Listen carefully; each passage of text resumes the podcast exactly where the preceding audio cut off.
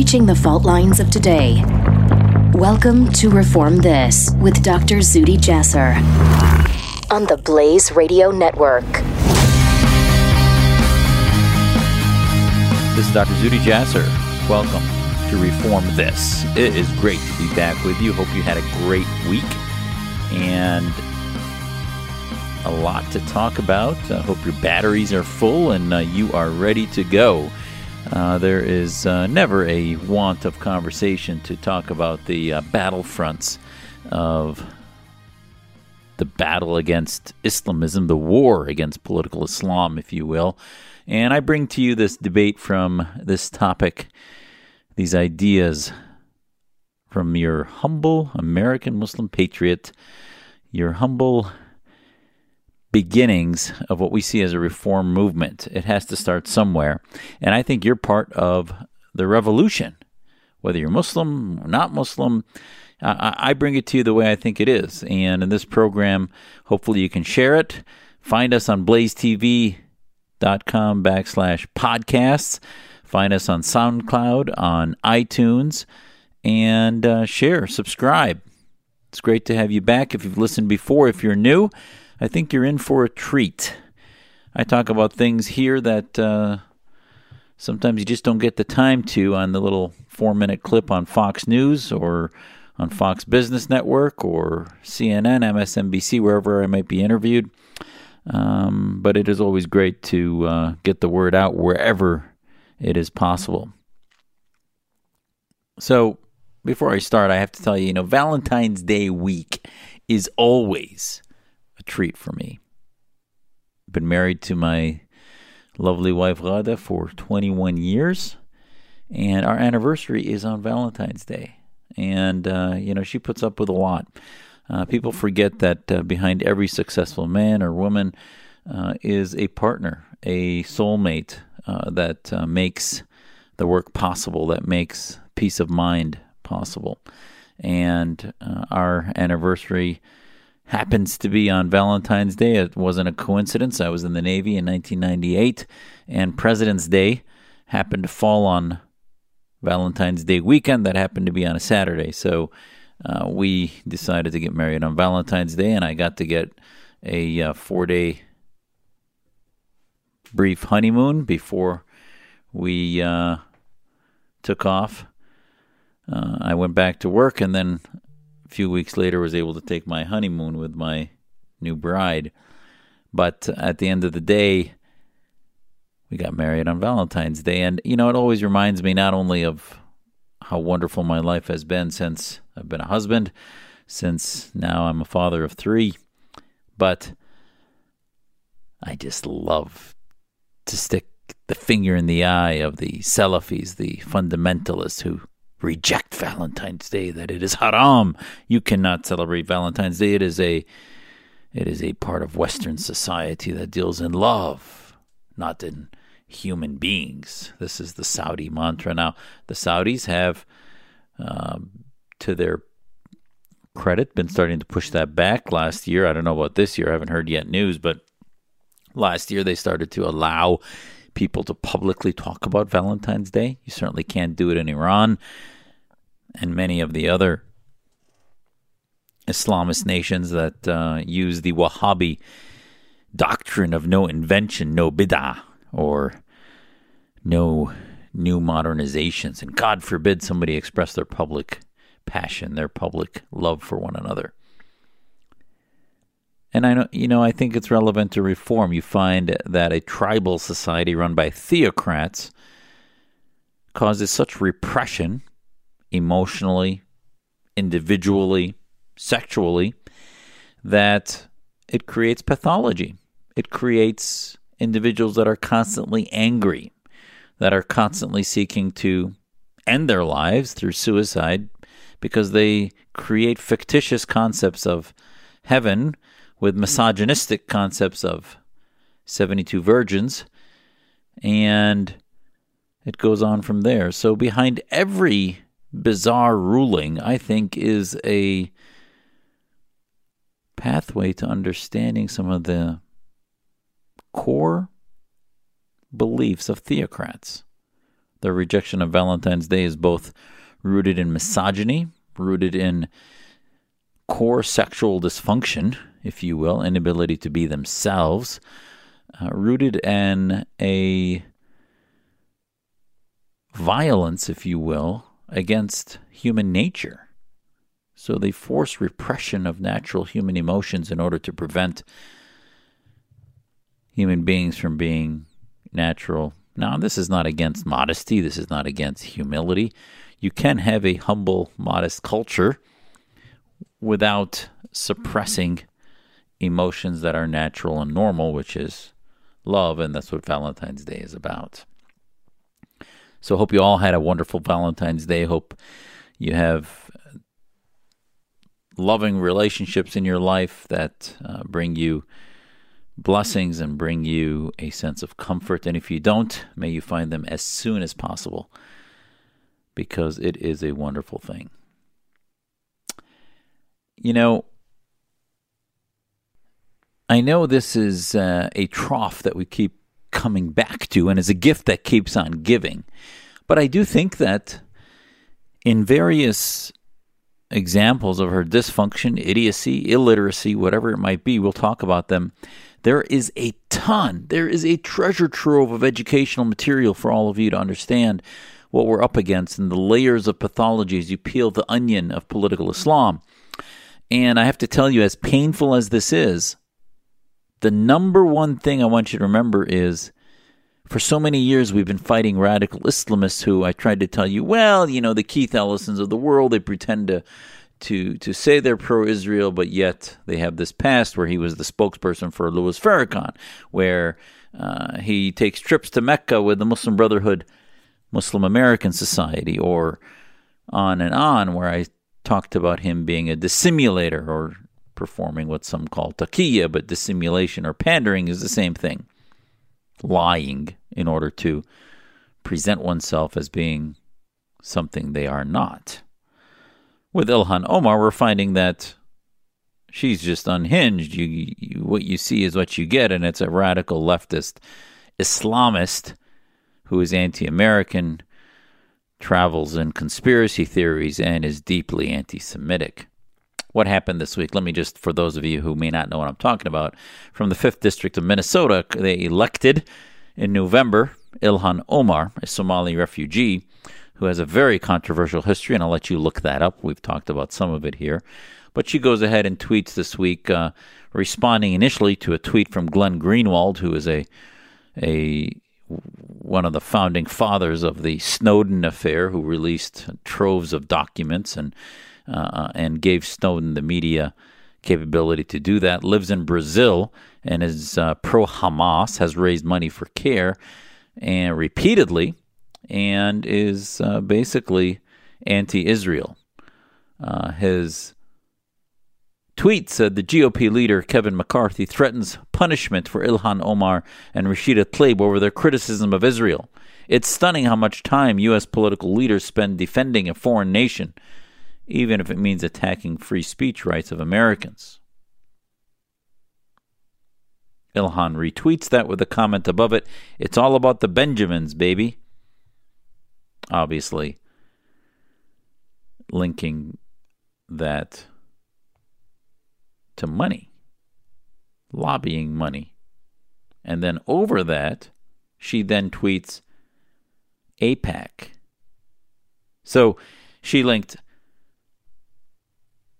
a pro Israel lobbying organization that deals with policy, does not give any money, contrary to her insinuations, does not give any money to candidates, is a policy lobbying arm and organization. And quickly she received condemnation from most bipartisan on the very few things that they've agreed in both parties. She received significant condemnation. Her interviews were, her commentaries were, were self righteous. Uh, she was asked if they thought she thought she was going to be removed from committee. She said absolutely not. While she was chewing gum next to an elevator, responding to questions. But then, in almost like what appeared to be a hostage video, She was forced to give an apology, and that apology from her said, and it's a non apology, but listen for yourself. She said, Anti Semitism is real, and I'm grateful for Jewish allies and colleagues who are educating me on the painful history of anti Semitic tropes. My intention is never to offend my constituents or Jewish Americans as a whole. We have to always be willing to step back and think through criticism, just as I expect people to hear me when others attack me for my identity.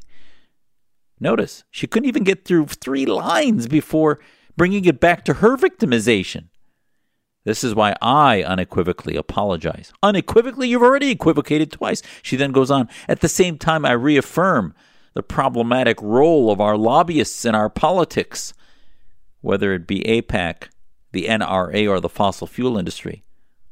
Oh, there it is. She named AIPAC with NRA and fossil fuel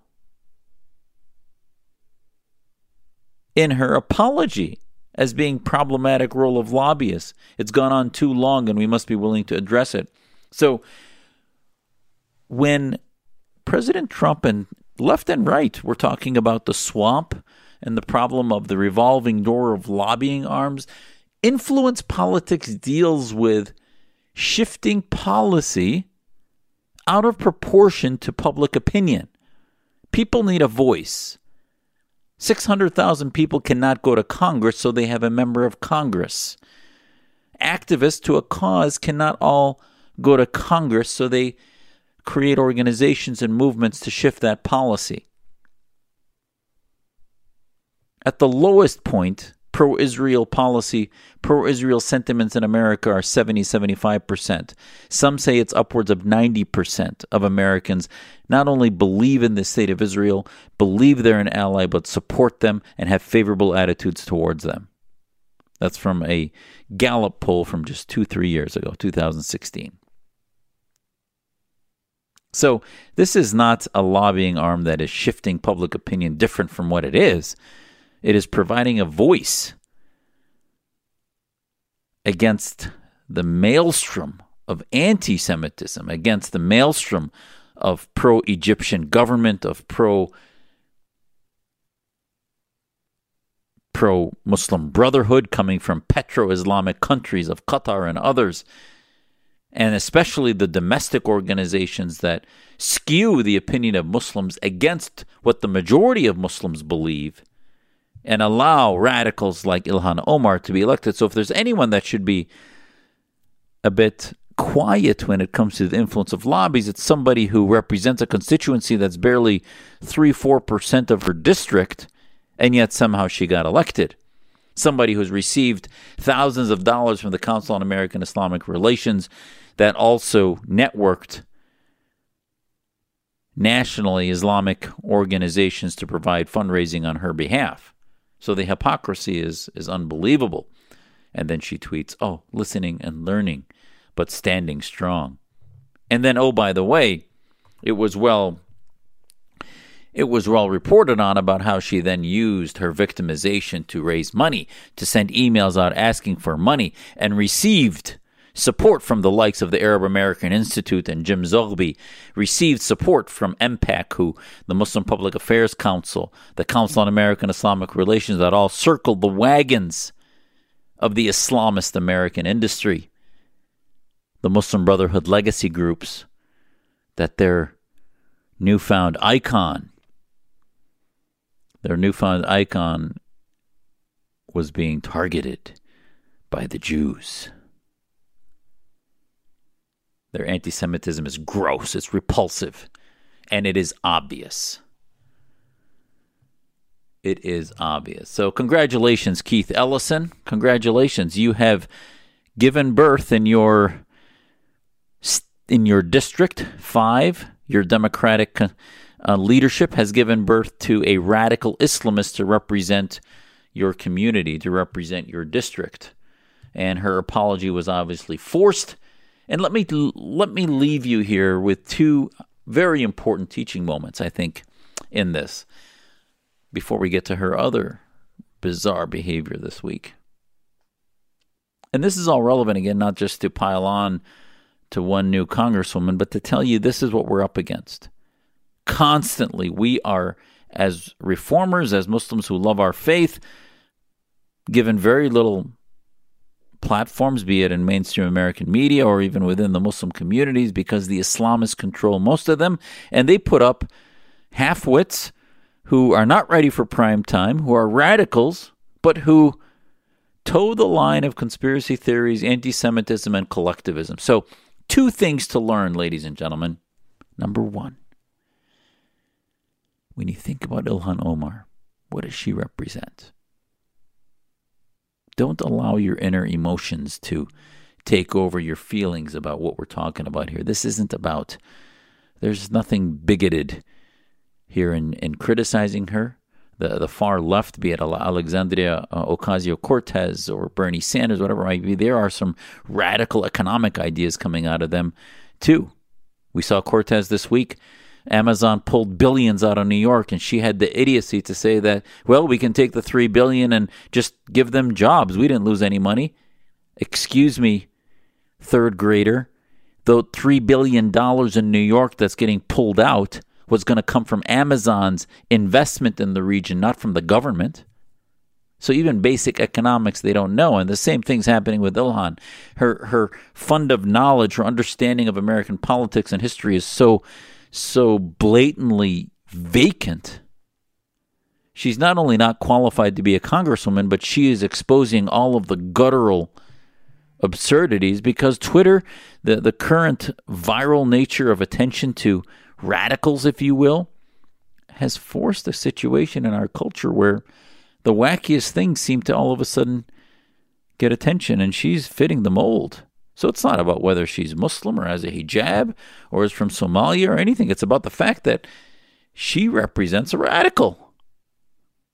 Ladies and gentlemen, her ideas are what radicalizes our community. So, back to the two things the two things you should learn and get an education on are that this is the way dyed in the wool Islamists think. Just like Bernie Sanders, Cortez, and others are teaching you about socialism and they're openly proud socialists, Ilhan Omar is a proud Islamist. Islamist is not terrorist, is not somebody that believes always in the ends justifying the means and terrorism. As I've told you on this program before, Islamists believe in a worldview. So you're getting an education of a worldview that is anti American, a worldview that sees America behind the evil in the world, the Al Shabaabs as products of American radicalism, and they're the innocent Somalis that just have to revert to terrorism. Why else, a few weeks ago, would she testify that an ISIS convictee should get half the sentence that he was given? Why else?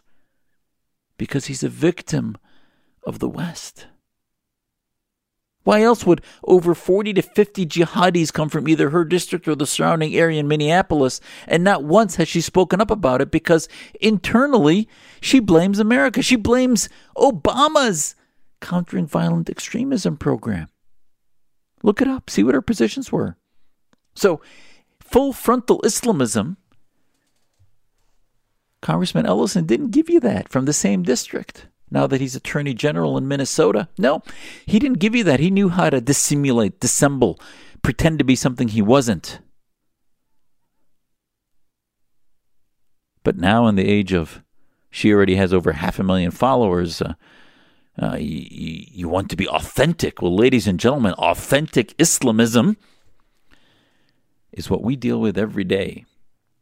So she shows at the crux, at the core of Islamism is a collectivization of faith. And what better, what easier way for them to collectivize faith than to collectivize the Jewish community? And that, ladies and gentlemen, is definition of anti Semitism. She even retweeted a guy that said, "You know what? I'm critical of Israel." And and apparently she thought because he had a Jewish name that that uh, uh, must be something she should retweet. But then he said, what she said equates us as having hooked noses. I guess she didn't understand that that was a criticism of her as being an anti Semite. A gross, grotesque, abhorrent anti Semite. So, Islamism, political Islam, is a collectivist mantra, collectivist ideology that collectivizes not only Muslims as all agreeing to the Islamist tent, whether we like to or not, but collectivizing other faiths, be it Christians, Jews, or others. And that's what she does, and thus is the anti Semitic tropes. Her apology is not an apology, it was a hostage video. And yet, even within the four lines she wrote, she again criticized AIPAC showing her ignorance, not even knowing what it really was. And then raised money on it. By the way, her attempts to raise money, sending out emails saying, Oh, I'm a victim.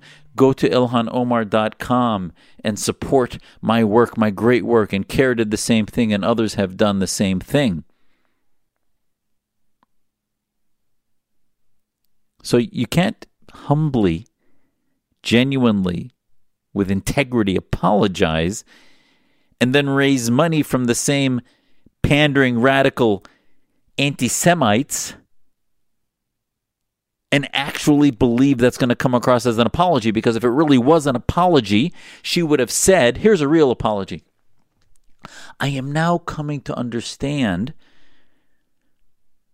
that my opinions about AIPAC, about Israel, are rooted in an ideology of anti Semitism that's part of the political Islamism that I was raised in, and I'm here to reject that.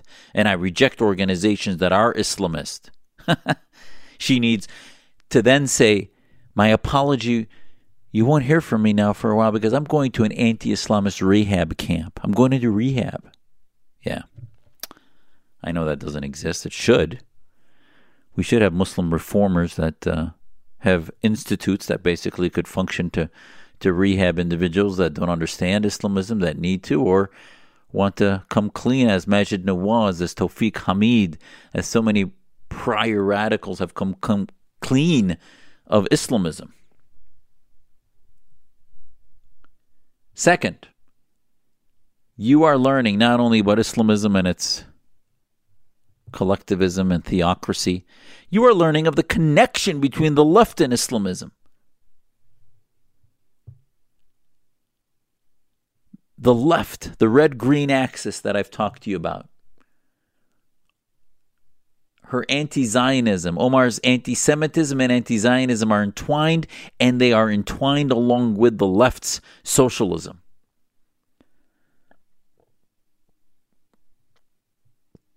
That's why you can't get left media to have any reform voices on it because they're too busy with the identity politic. They love to collectivize minority checkboxes for people to join their cause, regardless of what they were. We saw it with the Women's March and their inability to marginalize Farrakhan's ideas. We saw it with Bernie Sanders' campaign and his fealty to the uh, radical Palestinians and the the Arabist movements of Zogby and others.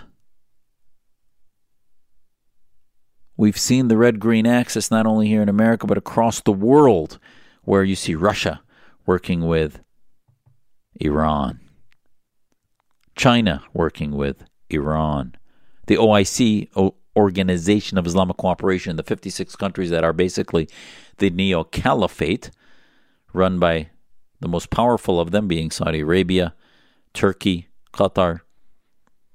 We see their axis with large communist nations. So the left's partnership with Islamists is deep. You need to understand that, and I think Omar is finally giving Americans an education to what that is, why they can't condemn. Oh, they did come around to beginning to condemn Governor Northam this week because of the photo from his medical school yearbook, the bizarre photo of him standing next to a KKK member in blackface. They seem to quickly condemn that, calling for his resignation. And yet, you have a rabid anti Semite who then, let's follow this up. What happened next? later this week in a hearing that was supposed to be about the, the human rights abuses in Venezuela that included an American patriot, Elliot Abrams, who is appointed recently by President Trump to become the envoy to Venezuela to help lead the administration policy for Secretary Pompeo into Venezuela. And I served with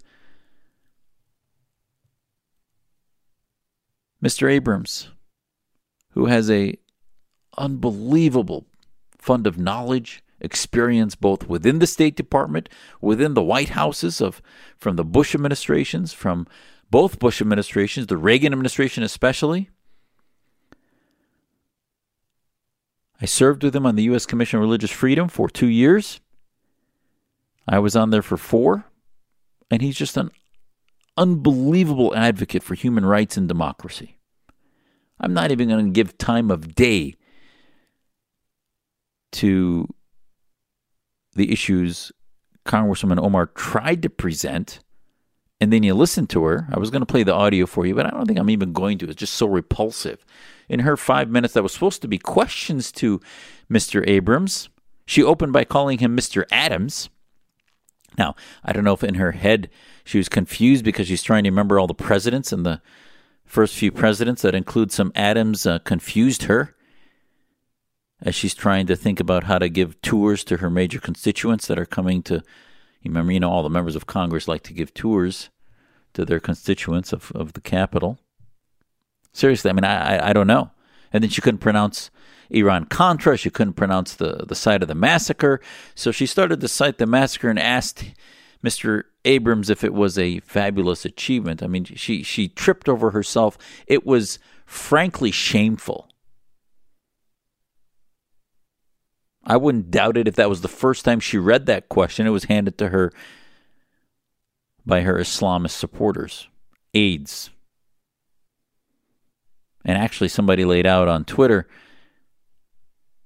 the series of events where Al Jazeera had an unsigned piece on the day before the hearing that included an attack on Abrams, and it was announced that he was going to be testifying. And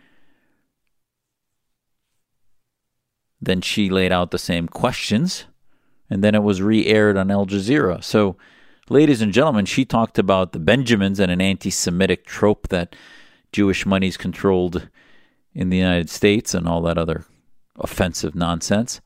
When in fact, I think the actual money that's controlling it seems to be Al Jazeera's Qatari riyals. Seems to be influencing questions she's asking on the Foreign Affairs Committee. I'd like to know how she passed a security clearance. That's what I want to know. I went through so many hoops when I had a top secret clearance in the U.S. Navy. What hoops did she go through? Yes, she was elected to Congress, but before Pelosi gives her coveted clearances on the House Foreign Affairs Committee, shouldn't the American people know that she actually could pass that? She seems to be parroting the trope of foreign agents.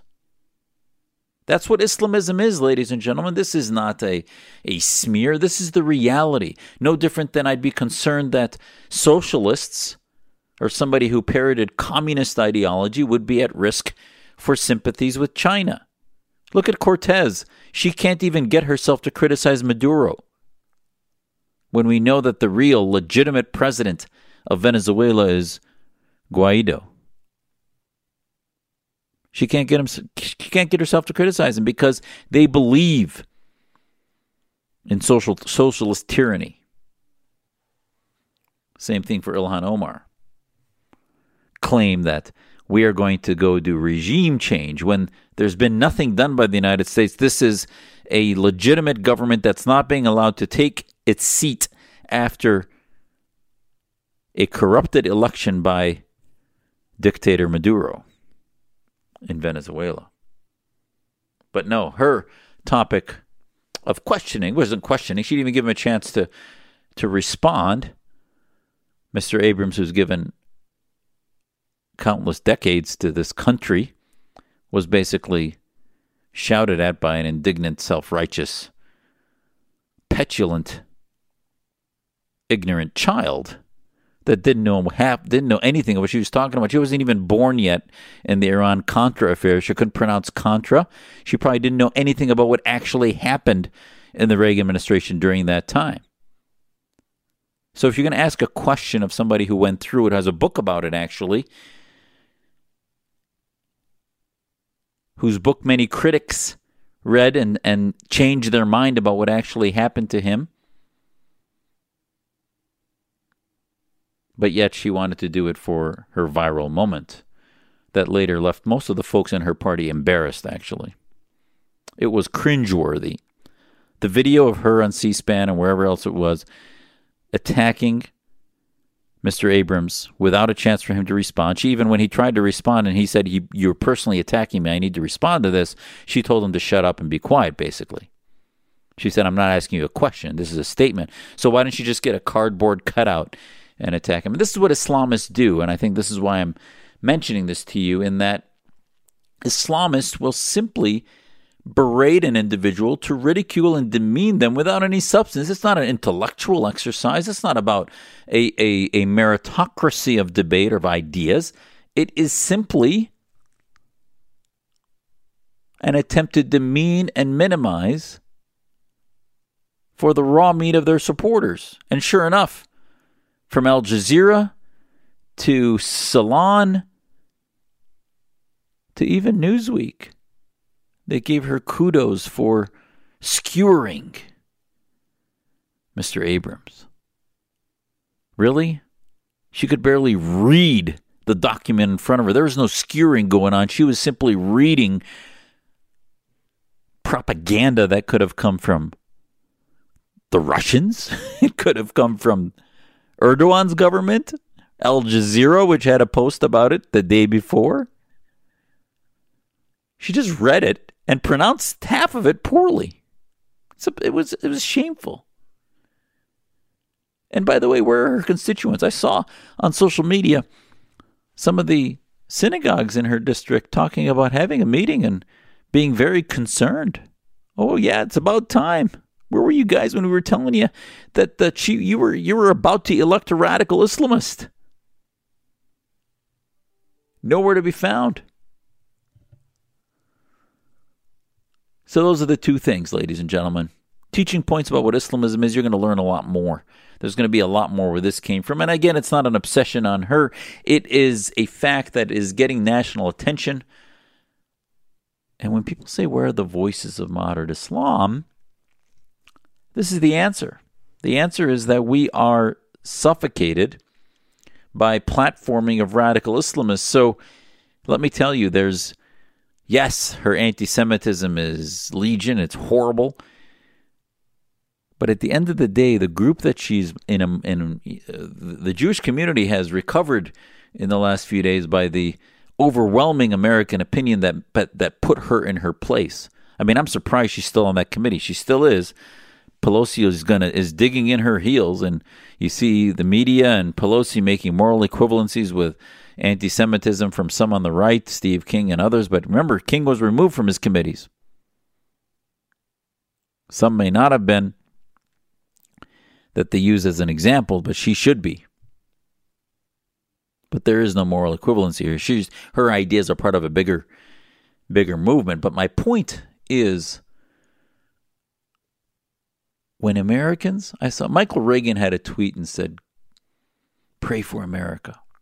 He's afraid for his kids.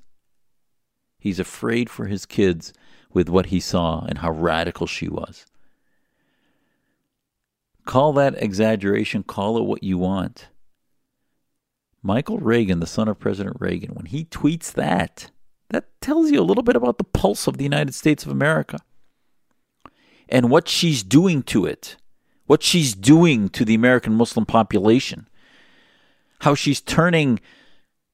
I'll tell you, remember the statistics I've told you before the negative opinion of Islam 9 12, 9 13, 01 was 33%. And that was after an attack on our homeland, the largest attack since Pearl Harbor. In 2011, it was 63% negative. What do you think's happening to that now? And the Islamists claim to be victims when in fact it is their platforming of radicals like this that is making us into a faith community that is being more feared than loved. And then, if they are feared, if we talk about their radicalism, we are then called Islamophobes. Michael Reagan tweeted his fear, and I'm sure under it were folks who said, he's an Islamophobe.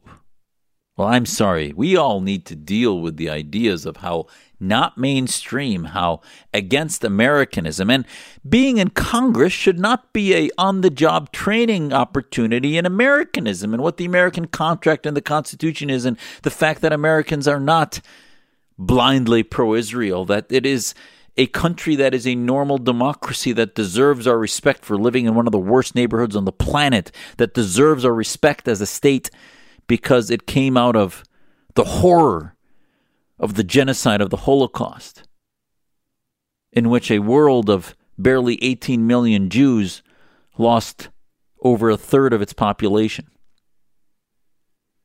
That is what Israel is about. And she better learn about that before starting to run her mouth off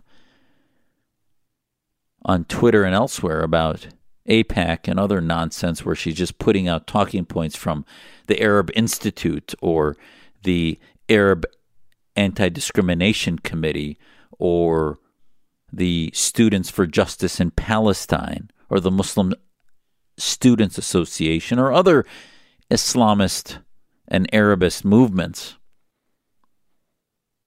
that are constantly playing the victim card and the grievance narratives rather than really dealing with what their American identity is.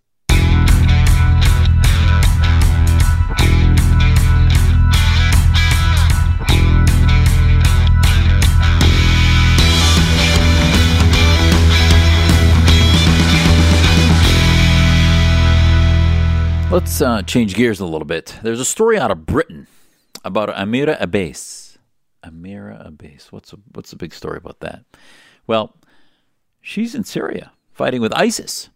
And there have been a number of stories now in Canada, France, Italy, Germany, Britain of Western Muslims that have gone to fight with ISIS and now are coming back. The war's over.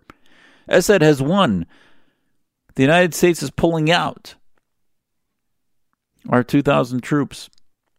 And so the jihadis need to come back. What do we do with that? Should they be allowed to come back?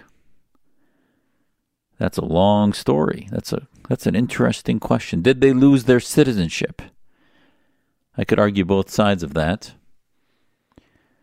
But before we do, the story out this week basically is saying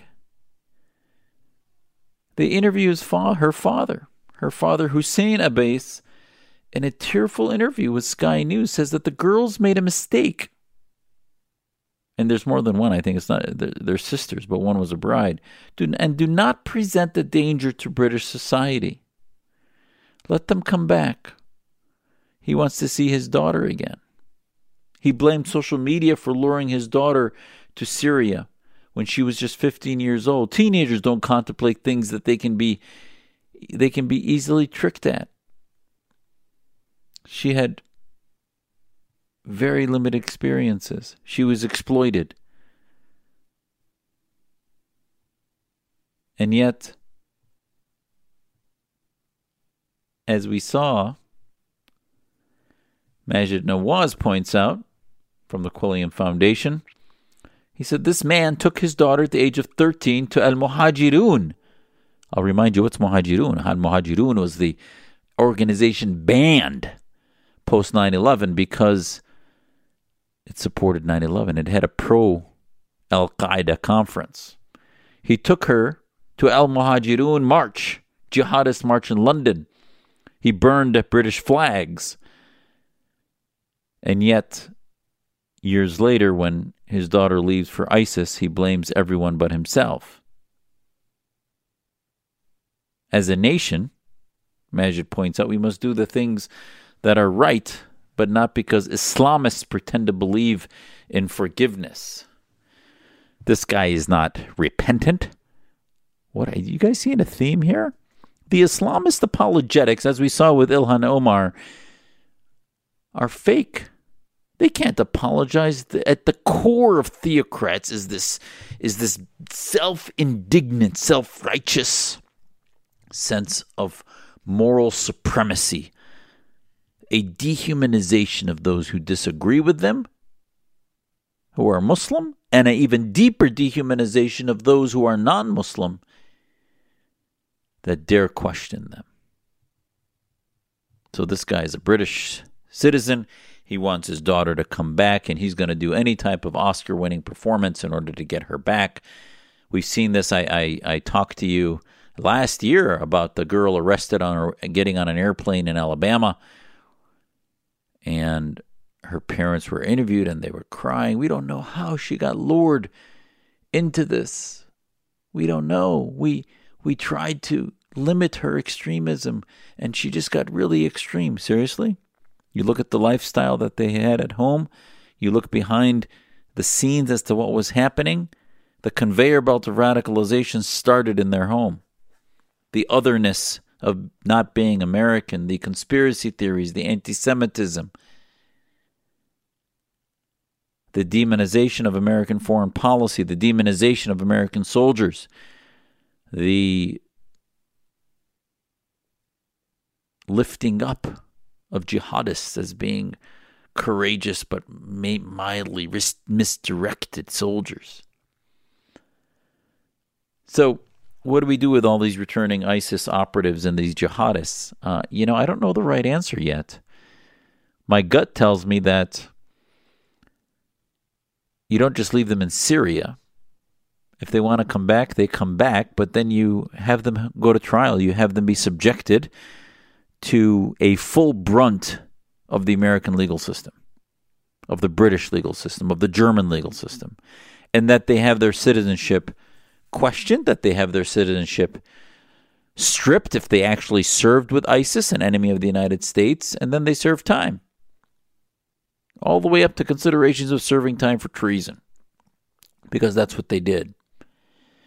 But to deny them entry back is putting them through an entire legal process and judgment that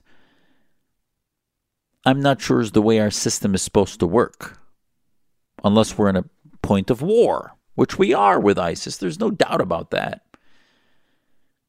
But they're not coming with arms in hand, they're coming to subject themselves to the legal system.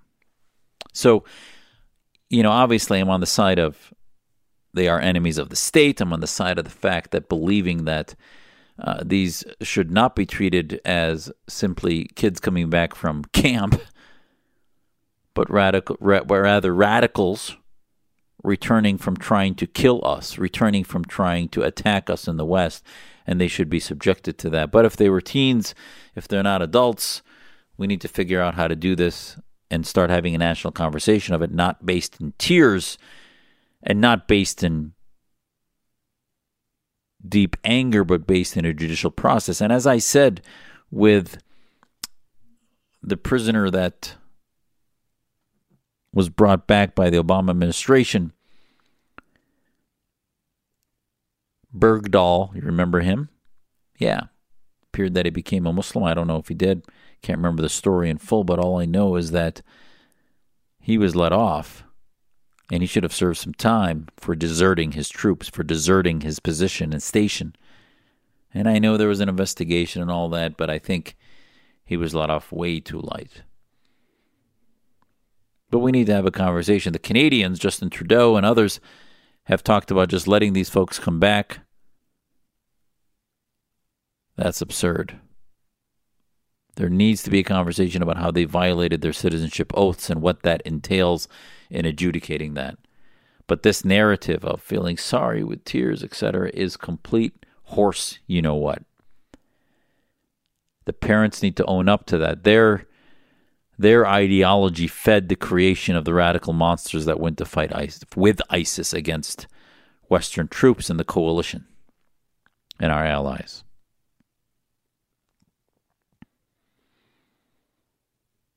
There's no doubt about that. And let nobody, please, there's nobody more anti Assad than me, than my friends, than my family, and others that have been fighting against Assad before any of you even knew how to spell his name.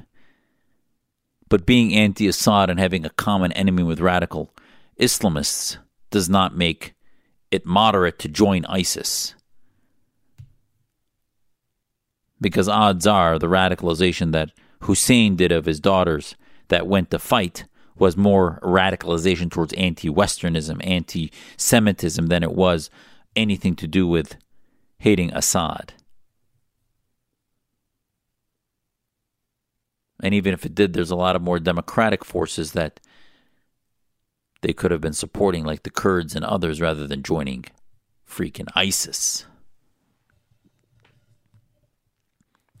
Always a treat to talk to all of you. I hope you had wonderful Valentines. I hope you stick around with me week to week. This is the place to get the conversation about the meatiest, the controversial topics of the week that others just sort of skip by.